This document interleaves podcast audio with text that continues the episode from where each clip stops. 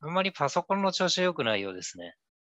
あ、そうですね。なんかすぐにアプリが落ちちゃうし、うん。作業がはかどらないですね。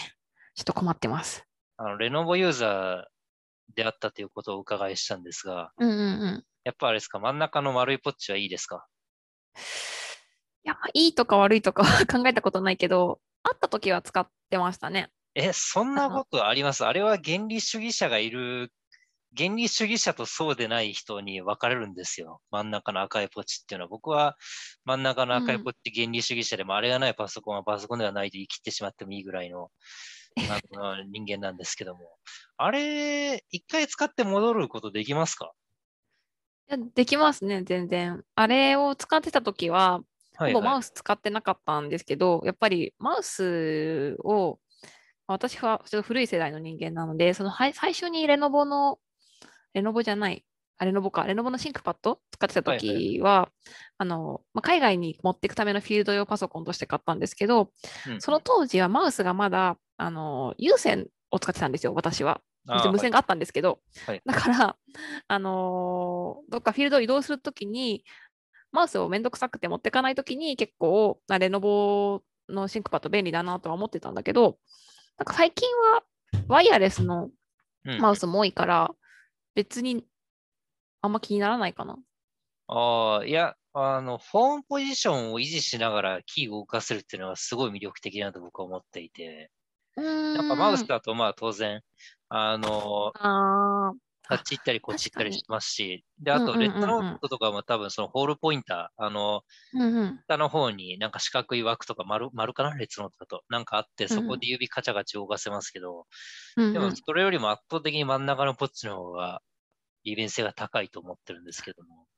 ああ、そっか。た多分ね、そのワイヤレスにマウスがなったの時かと同時に、キーボードも別のものを使うようになっちゃったんですよね。ああ、なるほどね。はいはいはい。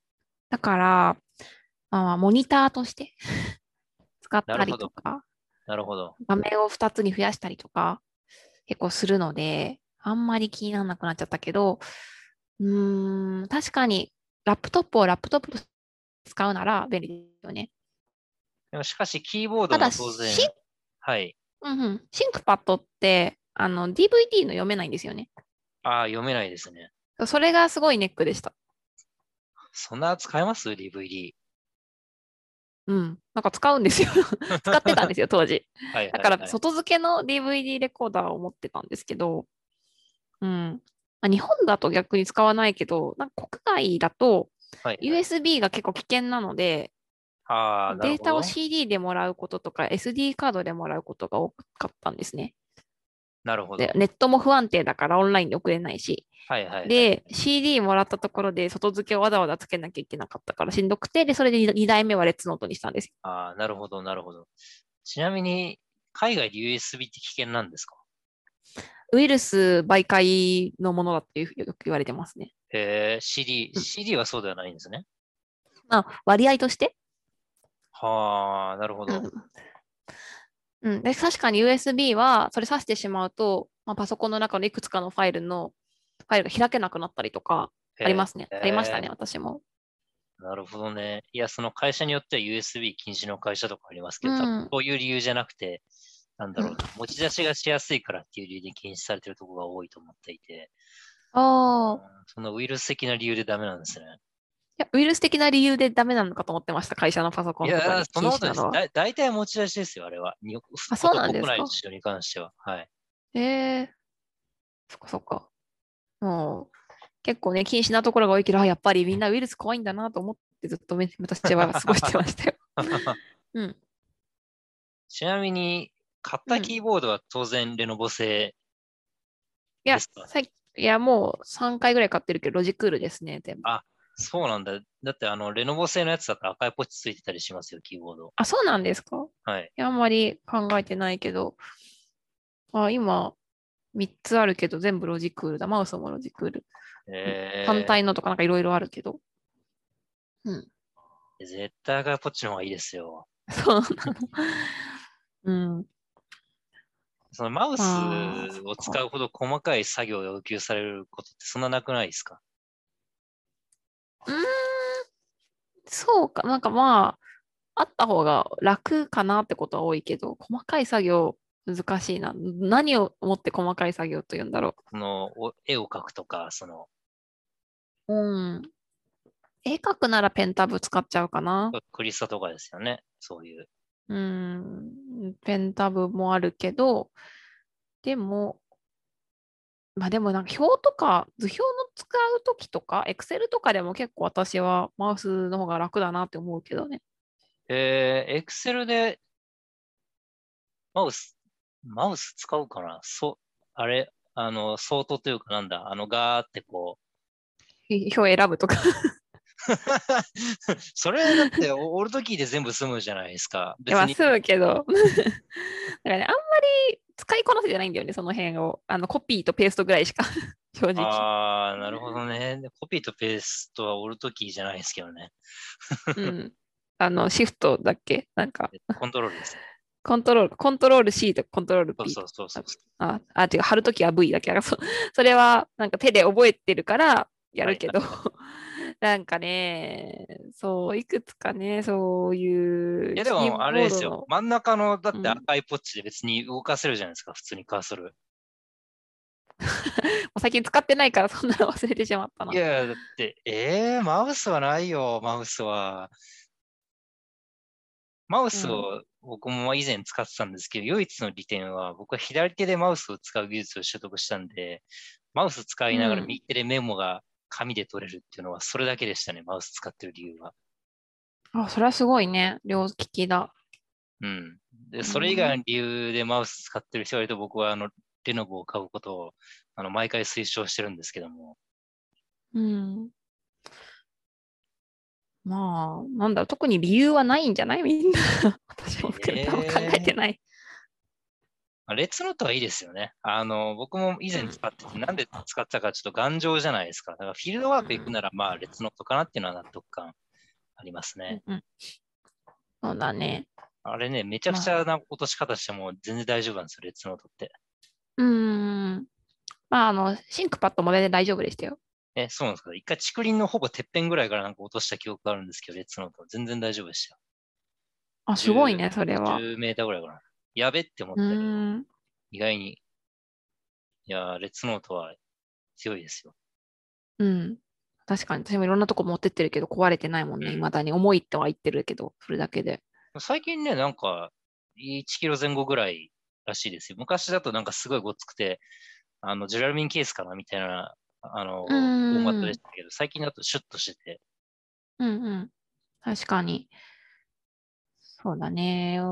まあ、仕事とかのフィールド用パソコンも全部レッツノート使わせてもらってるけど、うん。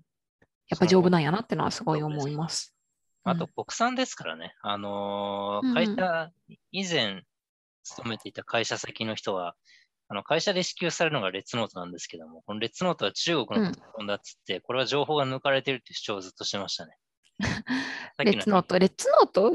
シンクパッドじゃない？あ、シンクパッド、シンクパッド。そうそうそう。うん USB と同じ理由で、これ危ないんじゃない？ああ、なんか中華製、まあ中国のメーカーだから確かにそういうふうに言う人はいるよね。そうそうそう。うん。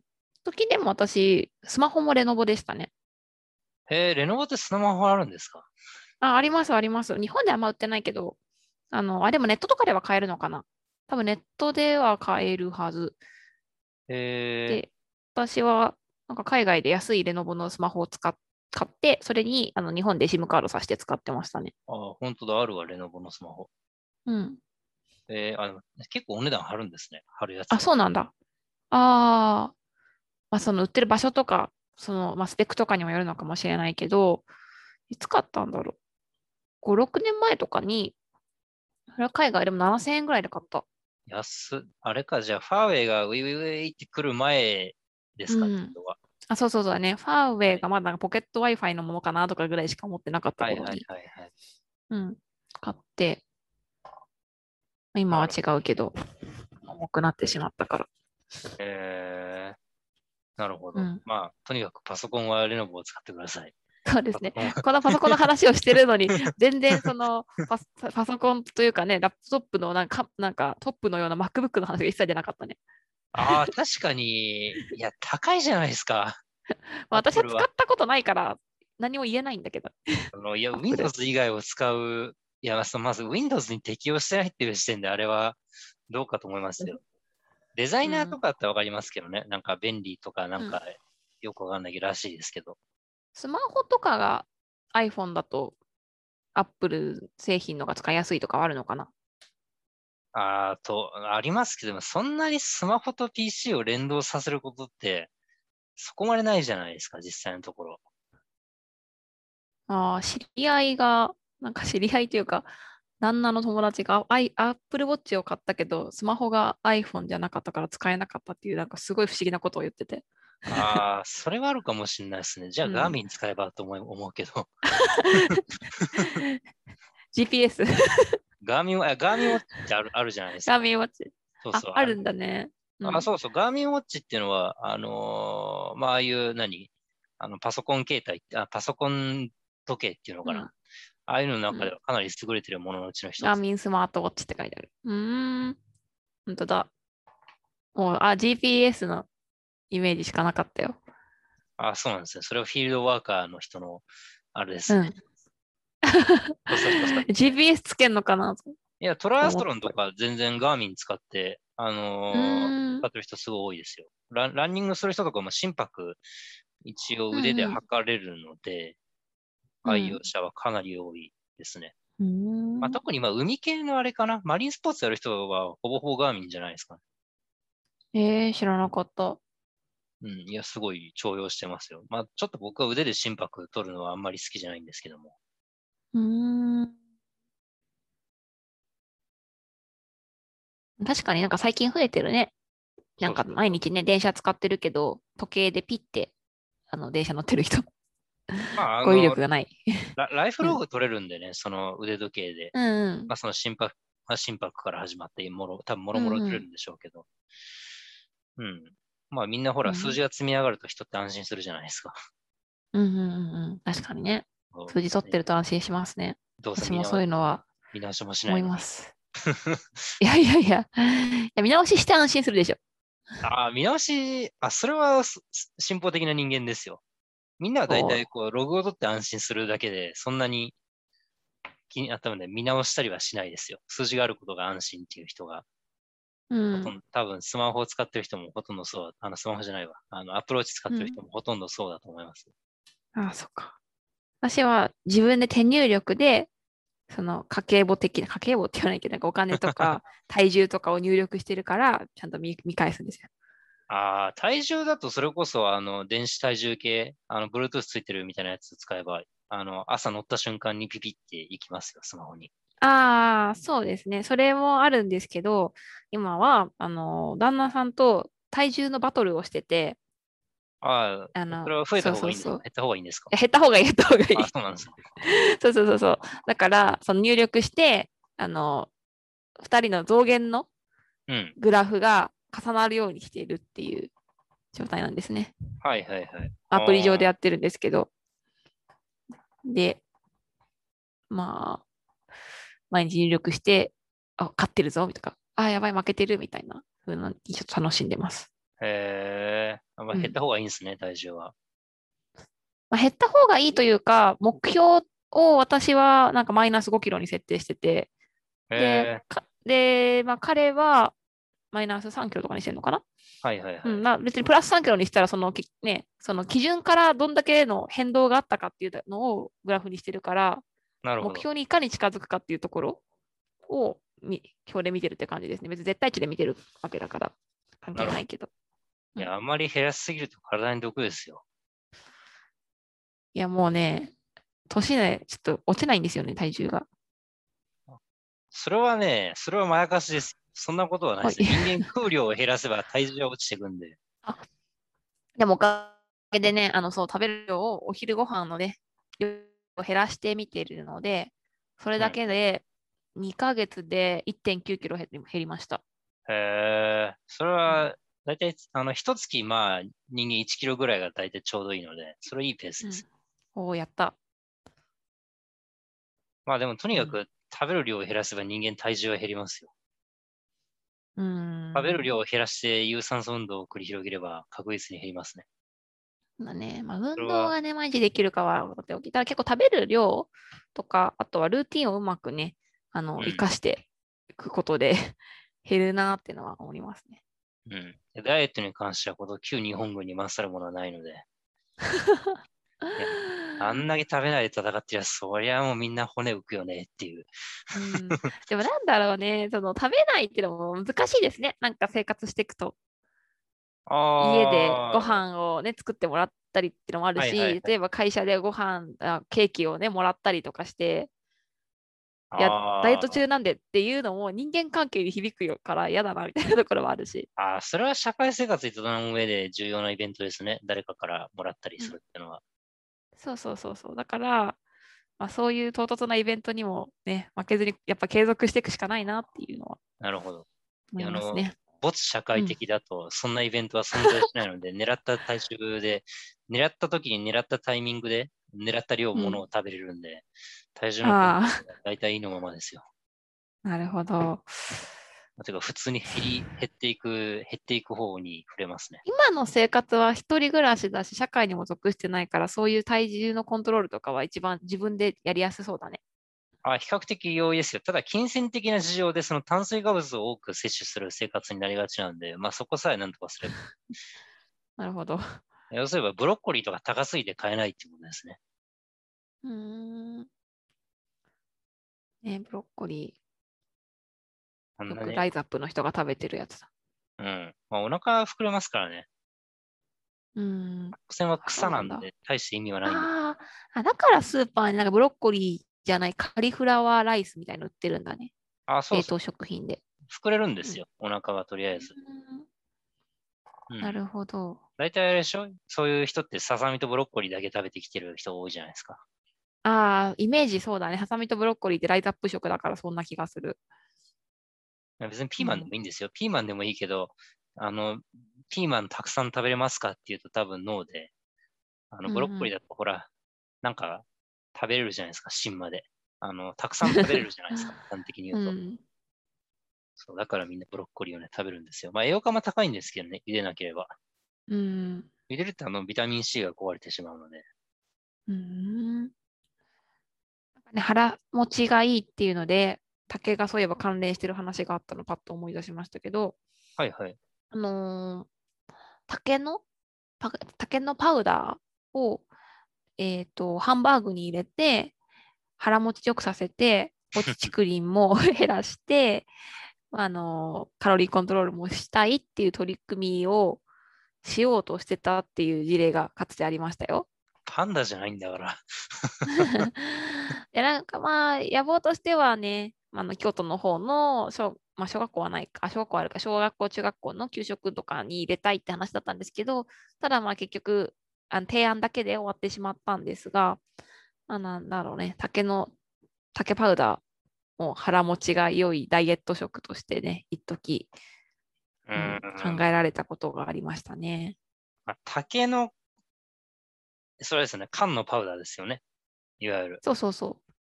えっと、腹持ちがいいっていうのは、まあ確かにその、要は食物繊維、あのーうんベータ、ベータ、ベータグループを、あの、セルロースですよね、要すれば。うん。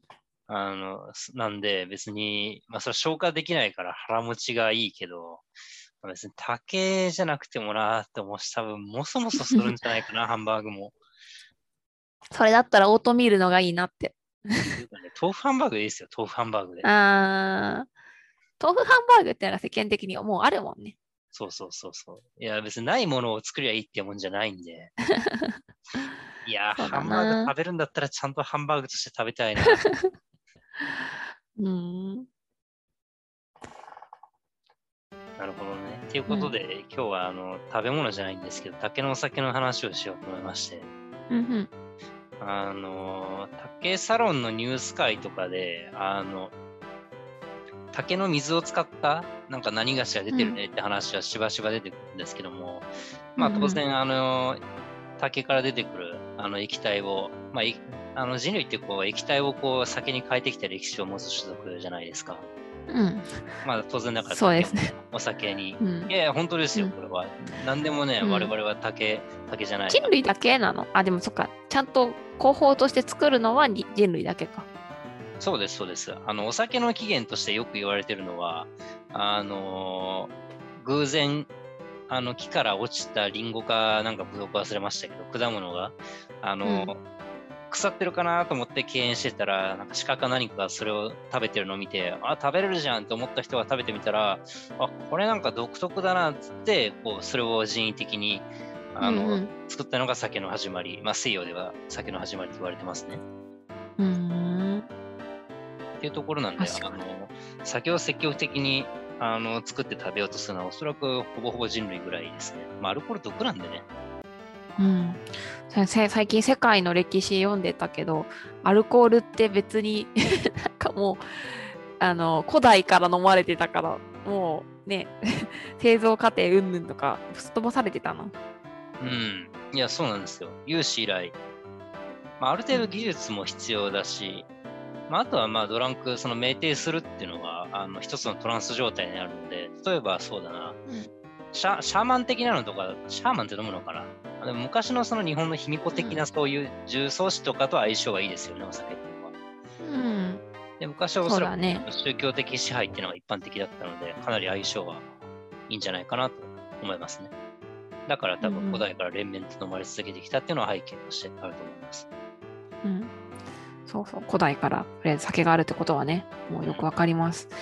で今日はそのもう竹酒の話なんかねなんか何回かもうやってるんですけどね竹と酒の話は。うん、で今日はどこの竹の酒の話？竹酒の話ですか？えーっと、ちょっと地理に自信がないんですけど、タンザニアってアフリカでしたっけ？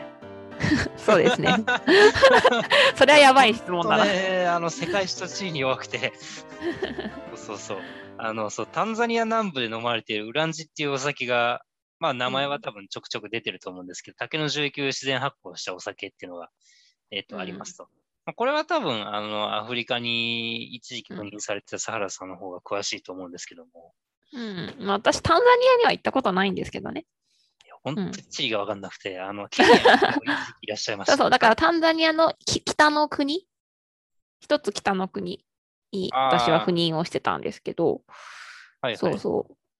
あの、まあ、確かに部族も一部かぶってくるし、こちらももうマサイ族がね、まあ、ケニア中心としているところだし、うんえー、と言語も同じあのスワヒリ語が通じる国といった意味では近しいんですけど、まあ、ただ、国としては別ですね。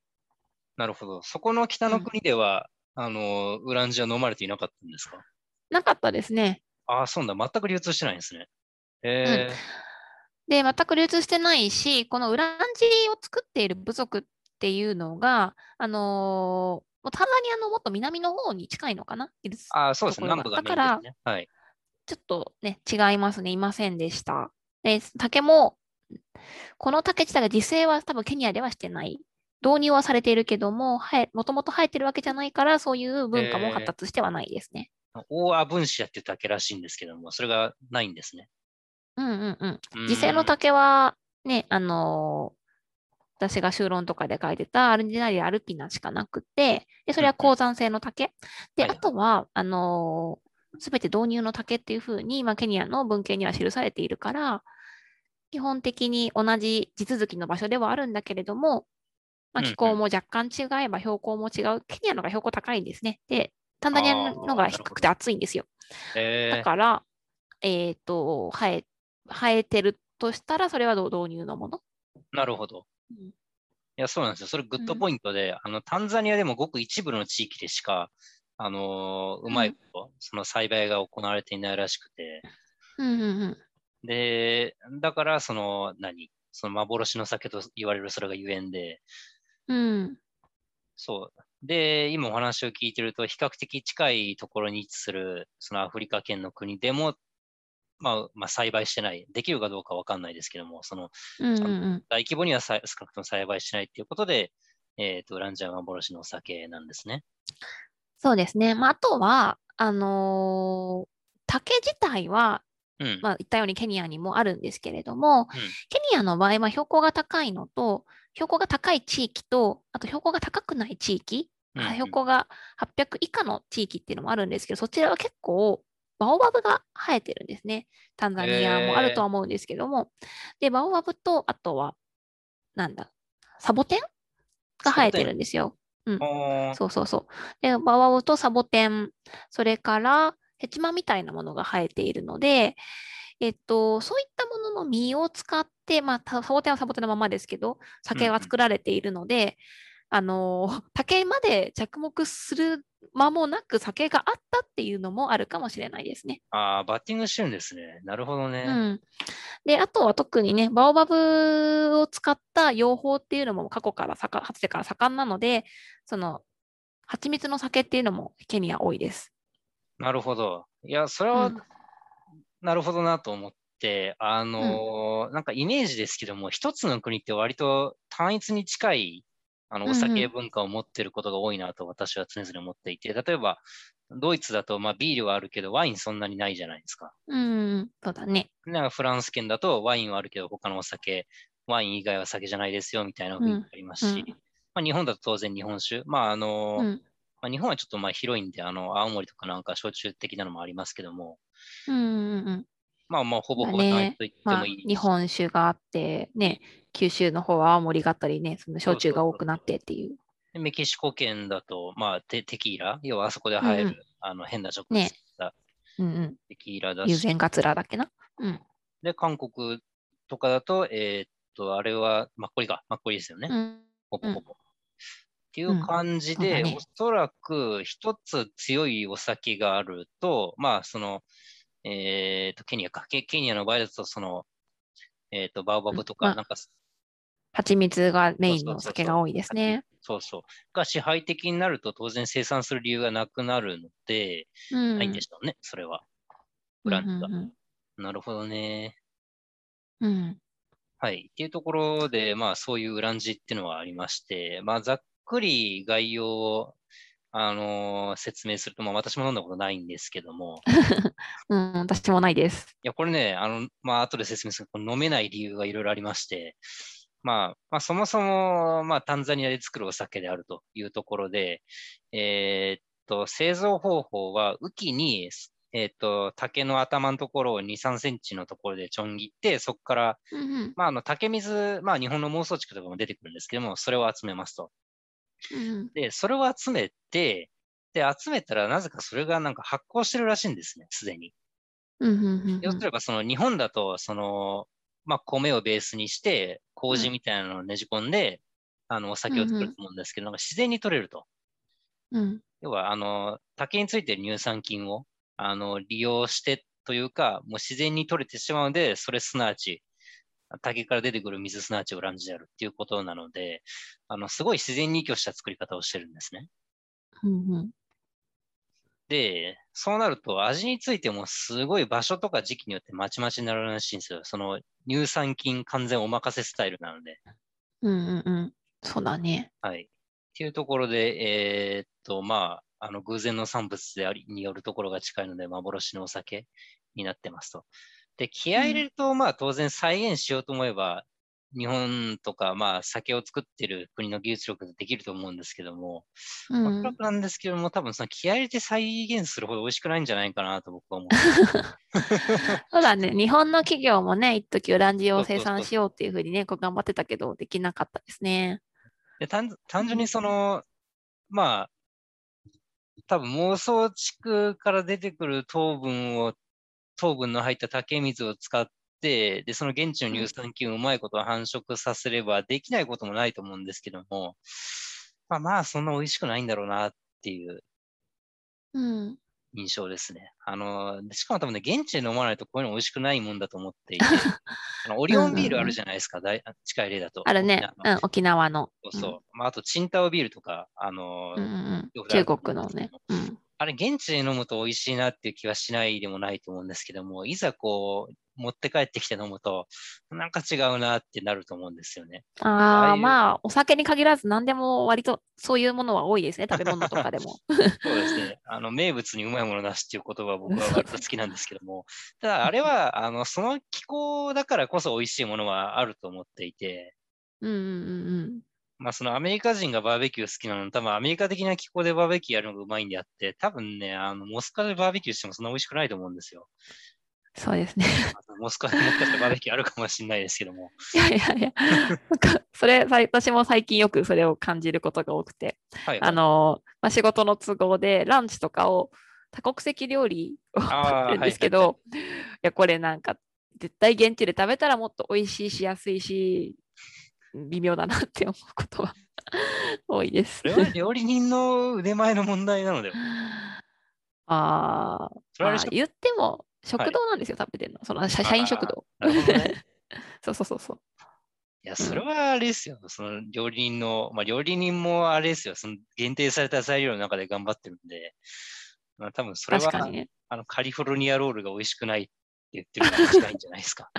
そうかそうか。そうじゃないんだよ。うん。そう。そう、ウランジの味なんですけども、まあ、あの、日本語文献とかでもいくつか、まあ、あの、情報が取れて、まあ、パッとまとめると、あの、爽やかな青っぽい風味で、口の中でちょっと炭酸が弾ける、爽やかな後味とか、マッコリに近くてうん。酸味と甘みがあって、えぐみもないとか、あの、うんうんまあ、口に含むと爽やかな甘さがあって、ちょっと酸っぱいっていうことで、おそらくマッコリに非常に近しい味なんじゃないかなと。そうですね。まあ、ケニアにしても、タンザニアはわからないけど、他の、まあ、私が行ったことはインドとかでも、そういう各家で作られていて、昔からあるものって基本どぶろくが多いんですよ。ああ、はいはいはい。だからこれもそういうイメージなのかなってのは思いますね。トブロク私、なんかほとんど飲んだ記憶はないんですけども、あれって乳酸菌的な味なんですか、やっぱり？うーん、マッコリに近いですね。あーあ、じゃあヤクルト的な。ヤクルトって、ヤクルト、マッコリってヤクルトだっけ？え、マッコリヤクルトじゃないマッコリヤクルトじゃないですか。ミルクルかな？酸、ちょっと酸っぱめの甘酒。シュワシュワする甘酒。え、要するにアルコールプラスヤクルトですよね。いや、ヤクルト、まあまあ、ヤクルトと甘酒の間ぐらいかな、じゃあ私からしたああ、ら。なるほどね。はいはいはい。甘酒、あヤクルトって言い切っちゃうのもなかなかすごいな。うん、いや、多分そういう乳酸発酵って多分かなりコントロールしやすいもの、発酵のうちの一つだと思っていて、まあ多分その時期土着のお酒はそういうふうによるのも、あの、すごい納得はできますね。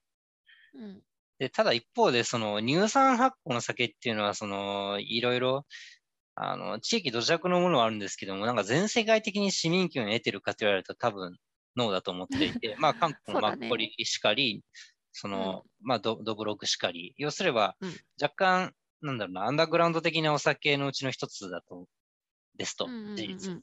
で、じゃあなんで流通しないのかっていうと、多分より美味しいお酒を作る能力が人間は身につけているので、まあ、まあ、それこそ、まあ、世界に関するワインであったり、ビールであったり、まあ、あとは時点で日本酒とか、ウイスキーとか、だと思ってるんで、まあ、そう多分、まあ、好き好きはあるけれども、相対的にはそんな美味しいもんじゃないんだろうなっていううん、イメージですね。まあ、もしかしたらこれ酸っぱい、だね。酸っぱいブドウ理論で食べれないからない その美味しいものを求めていくのか、その例えばウランジはわからないけど、アフリカの酒の目的っていうのが別に美味しいものを求めてるわけじゃないこともあるじゃん。例えば、なんだろうな、はいそのボツワナとかナミビアとかの方だと、水が危ないから子供も酒を飲むみたいな文化があるわけだし、薬として酒が飲まれてるってこともあるわけだから、はいはいはい。陽明酒的なね。はいはい、はい。そうそうそう。うん。まあ、風邪をひいた時に飲む酒とかね。はいはいあるから、絶対にね、その今の世界基準でもう仕事の後とか疲れた時の美味しい酒が全てではないんだよね。いや、それはおっしゃる通りで、あの文献でもお茶代わりにして飲むこともあると書いてあるので、まあ、確かにその水が危ないから、まあその代替手段として、あの、まあ、あうんの、果汁を飲むに近い意味合いで、あの、お酒を飲んでるところは全然あると思います。そうそう。役割が違うんですよね。うまいものがそうそうそ見たいっていうよりは、そうそうそう。う。まあ、あうんと最近一個あるのは、その情報を食べるっていう作業を、まあ、現代人はよくしがちなんですけども、うんあの、要すれば小麦の新商品なぜ食べるか、それは美味しいからでなくて、新しいからであるっていう、まあそのガリガリ君のゲテモノ系の味が若干一瞬人気が出て消滅するのと全く同じで、なんかそういう意味で怖いもの見たさで飲みたい、食べたいっていう観点は、うん、あの、まあこと観光客に限定するとあるかもしれないですよね。うん。あとめちゃめちゃ安いらしいですよ、ウランジって現地で。あ、そうなんだ。私が調べてる方ではいはい。見ていくと、タケノコ1本から朝に1リットル、夕方に0.5リットルほど採取が可能って書いてあるね。すごい。じゃあ1.5リットル。結構取れるね。うん、結構取れますね。うん。うん、まあ、季節によるが、まあ、平均がそんなぐらいなのかな。ただ、12月から6月までしか取れないんだね。うん、あ、って言っても半年取れるか。そう、半年で取れるんで。で、多分保存が効かないんで、マジで半年しか飲まないんでしょうね。うん、そうだね。うん、1.5リットルってどうなのかな、なんか妄想地区でその竹水は出てくるんですけども、あれどんくらい出るかな ?1.5 リットル。まあでも全然出そうですよ。から1.5リットルでしょ？で、もう割とその株立ちの竹だから密生して生えてるから、あね、あのー、その1.5リットルだけってことはないわけだし、取れるよね。まあ、じゃあめちゃめちゃ出るんですね。で、12月から6月ってこの時期なんだけど、そのケニアと基本的にその気候、気細かい気候は違うけれども、雨季と寒季は同じなのね、タンザニアは。うんうんうん、で、えっと、12月の初旬から雨季が始ま、小雨季が始まるから、基本的にこの時期からみんな、えっと、まあ、農業に精を出し始める時期なの。やっぱ雨が来るから植えるとか始めるわけでしょ、はいはいはい、農業って。だから、ちょうど、あの、農作業をし終わって飲むお酒とか農作業しながら飲むお酒としてウランジェは使えるから、あのまあ、重宝されるっていう文化背景があったのかもしれないね。で逆にその6月頃までって言って、あのそそれ過ぎてくると今度寒気になってくるから、うんまあ、7, 7月ぐらいまで雪かな。で、8月、8、9、10、11月でも恐ろしいほど雨降らないのね。へえ、はいはい、はい、でも全部カラッカラの寒気になるから、その時期ってもう多分農作業もしないし、みんな疲れちゃうだけだから。で、植えても何も出てこないしさ。うんうんうん、だからちょうどみんなが仕事をするときにあるお酒なんだよね、ウランジは。なるほど、なるほど。うん、そのじゃあ寒気ってちなみにアフリカの人何してるんですか？生活はしてるけど、農作業はしてないね。何してんだろうね。うん。日本だと。お祈りしたりしてるよ。え、そんな、そんな修行とみたいな。いや、日本の例えば、あの豪雪地帯だとわらじ作ったりするじゃないですか、冬。ああ。なんかああいう内食系のイベントはあるそうだね。内食系のイベントは、まあ、雨季、寒季限らずずっとあるのね。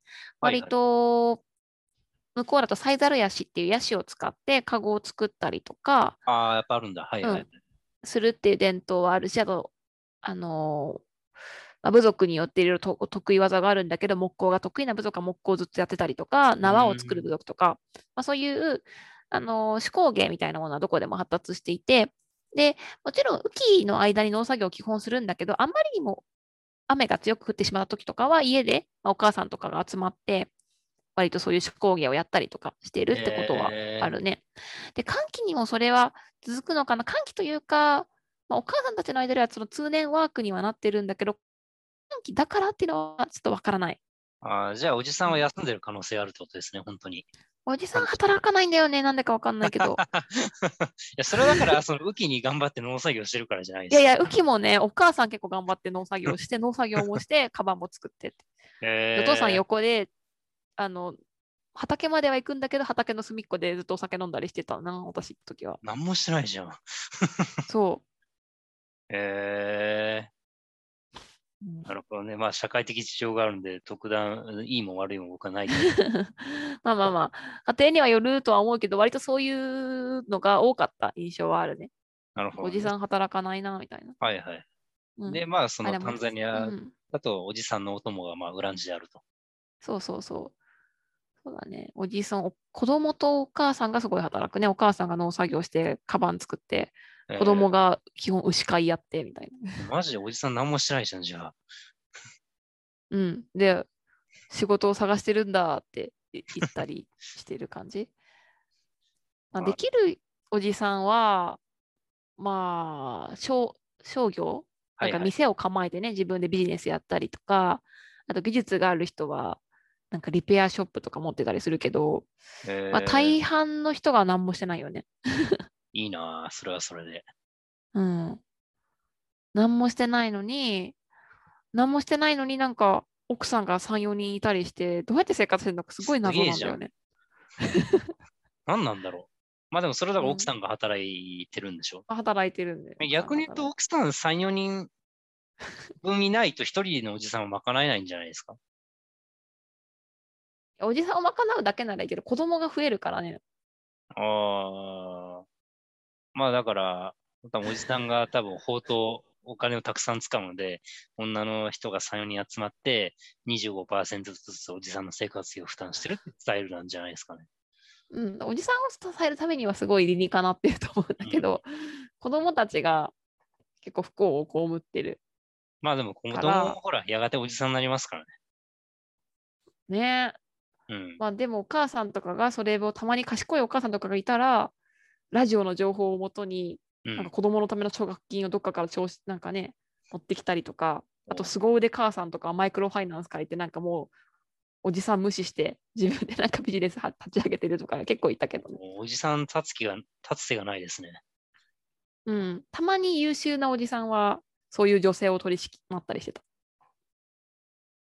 じゃあ逆に言うと、そのおじさん1を、あの、おばさん3とかの割合として、残りの2のおじさんはあぶれるってことですか？うん。それは多分ね、推測するにあれですよ。有事の際におじさん借り出されて、あの、槍で戦うじゃないですか。あ、そうだね。そうそうう。ん多分ね、その役割が大きいんだと思いますよ。うん。おじさんとサボってるっていうよりは、もう平気にあの100%取れるから、まあ、だから、ちょっと表現、戦争で言うのはあれですけども、あの特攻隊員っていうのはすごいいいものを食べてたんですよ。そこの前の日はですね、あの銀シャリみたいなの食べてた。多分それと同じような精神性が、連綿と続いてるんじゃないですかね。ああ。だから多分なんかあると、問答無用でおじさん借り出されるし、おじさんもまあ普段何もしないししょうがねえなっつっていくんだと思いますよ。もしおじさんを弁護するなら。それはあるかもしれない。うんただ私が見てたのはは、辛い例は、そのおじさんの子供たちが貧しすぎて、あなんだろう、イスラム国に売られていくっていう 図式があったけど。そういうのは昔なかったわけですよ、おそらく。そういう、その、なんだろうな。多分、うまくバランスが取れたんでしょ？有事の際におりだおじさんを借り出すモデル、だけどおじさんが普段遊んでるモデルが成立したところを、そういう搾取する別の、あのー組織とか、上のと、あの上に立ち上がる人が出てきたんで、うんまあ多分そういう悲しい例につながってるんだと思います。そうそうそう。いやまあ、子供の方が洗脳しやすいしねそう。そうそうそうそれは、僕あれで見ました。ブラッド・ダイヤモンドっていう、あの、あの、レオ様、ブラあのレオナルド・あーあー、なんかそうだね、あったね。結構昔見たことある。そうそうそうそうう。ん、なるほどね。まあ、そのおじさんのお供にグランジある。そう なかなか、まあでも、そうすると本当おじさんが働かないって話ばっかりしてるけど、ちょうどそのいいタイミングに取れる竹のお酒と。いそうそうそう、そういうことです。やこれは、この竹酒を飲んでる人は、日本人の言う竹取りの沖縄とはちょっと違うんだね。働いてないもんね竹取の沖縄は、あれですね。あの、あれかな？かぐや姫ですよね。えでも竹取りの沖縄って働いてたのかな？おばあさんは川へ洗濯物にするってすごい明確な家事がわかるじゃん。だから竹山になんか行ってたんでしょ？おじさんも。竹山に行って、あ、てか里山ですね。里山に行って、なんか取ってたら、なんか竹見たら光ってんじゃんっていう感じじゃないですか。これは竹をう切って売りに行くっていうことだったのかな？まあ、薪じゃないですかね、メインに。竹薪、竹もうんまあそうかもしれないですけど。要あは新炭剤としてそうそうそうそうそうそう。いや、それはサボりに竹山に行くってことないんじゃないですか、皆さんも。いや、日お本だ、ばあさんは川へ洗濯をで。うん、そうそうそう、洗濯だけじゃ食っていけないじゃないですか、多分。いそうだね。や、その、おばあさんが工場に出稼ぎにって言ったらだいぶ話は変わってきますけど、まあ、川に洗濯なんで、まあ、おじさんは、日本、竹取の沖縄の場合はおじさんも働いてるってしても。違う、川へ洗濯行ったら桃太郎だろ。桃太郎だよ、それ。別にあれですよ。竹取の沖縄は別におばあさんどこも行ってないですよ。どこも行ってないね。あれだからおじいさんちゃんと働いてたんですよ、おそらく。そういうことか。そうじゃないと成立しないでしょ。いや、間違えちゃったね。今の話だとなんか2人ともなんか持って帰ることになっちゃうわ。うん。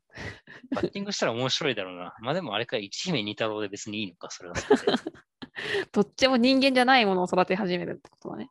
あ、それはあれですか？竹取な大きなかぐや姫宇宙人説に居居してるやつですか？え、だって、桃から生まれた桃太郎だったら桃、桃じゃん、それは。いや、桃太郎はだから人ではないですよ。で生や物学的にそうでしょ？どうどう考えても。竹から生まれたかぐや姫も。いや、あれは竹から生まれたんじゃなくて、その宇宙人がや、いや、月に帰る転じゃないですか送したの？そうそう、うん転送っていうか、まあ、あれでしょ？いや、それはあの、ああいうのは尾ひれ、歯ひれがついて全然話が変わってくるもん、昔話っていうのは。あれはだから宇宙船をたまたま見つけたおじいさんが、うんは宇宙船からかぐや姫を回収してっていうのは定説じゃないですか？あ、あ、そうなんだ。初めて知ったそんなの。いやいや、その竹から出てくるわけないでしょ、普通に考えて。いや、竹から出てくるっていうか、ただまあ、例えば、それを言葉を変えて言ってるのであれば、竹林に捨てられていた女の子とかかなとは思ったけど、宇宙船まで出てくるとは思わなかったね。いやいや、月にバックするっていうのは大事なんですよ、ここは。うん。ああ、そっか。それちゃんとなんかそういう SF をしっかりとね、あの意識してたらそうなるい。や、SF じゃないですよ。話の整合性を取るとすると、そうとしか考えられないじゃないですか。ああ、なんか私は現実主義という、現実ではないけど、だから捨てられてた、竹林に捨てられてた女の子を育てて死んじゃったから月に帰ったことにしたみたいな。いやいやいや、ちゃんと宇宙に返したそういうことかな何言ってんすか。あんそっかそっなわがまま娘、捨て子からそんな発生しないんじゃないですか。わがまま放題もいいとこでしょ、あれ。どっかのお姫様ですよ、どう考えても。わかんないね。性格がどっから来るものなのか。いや、あれは、うんいや、もうえっ、と、絶対何の話をしてたっけ？まあ、とにかく先天的お姫様の話と、あの、ウランジの話を、えっ、と、してましうんうんたっていうところで、えっ、と、まあ。まあ、飲めませんね。あのーこのウランジは。あのまあ、アフリカでしか取れなくて自然発酵で気合入ってるんで。はい。うん、そうだね。行く機会が将来あったらね、飲んでみますね。まあ、日本でも、あの再現できるので、あの最近いろんなとこで竹酒作りみたいなのが流行りつつあるんで、近いものはまあどっかで飲む機会があるかなと思ってうんうんうんうん。います。はい、っていう感じですね。はい はい。はい、じゃあね、ざまあ、いろいろ雑多に話したので、ありがとうございました。うんはい、ありがとうございます。楽しかったです。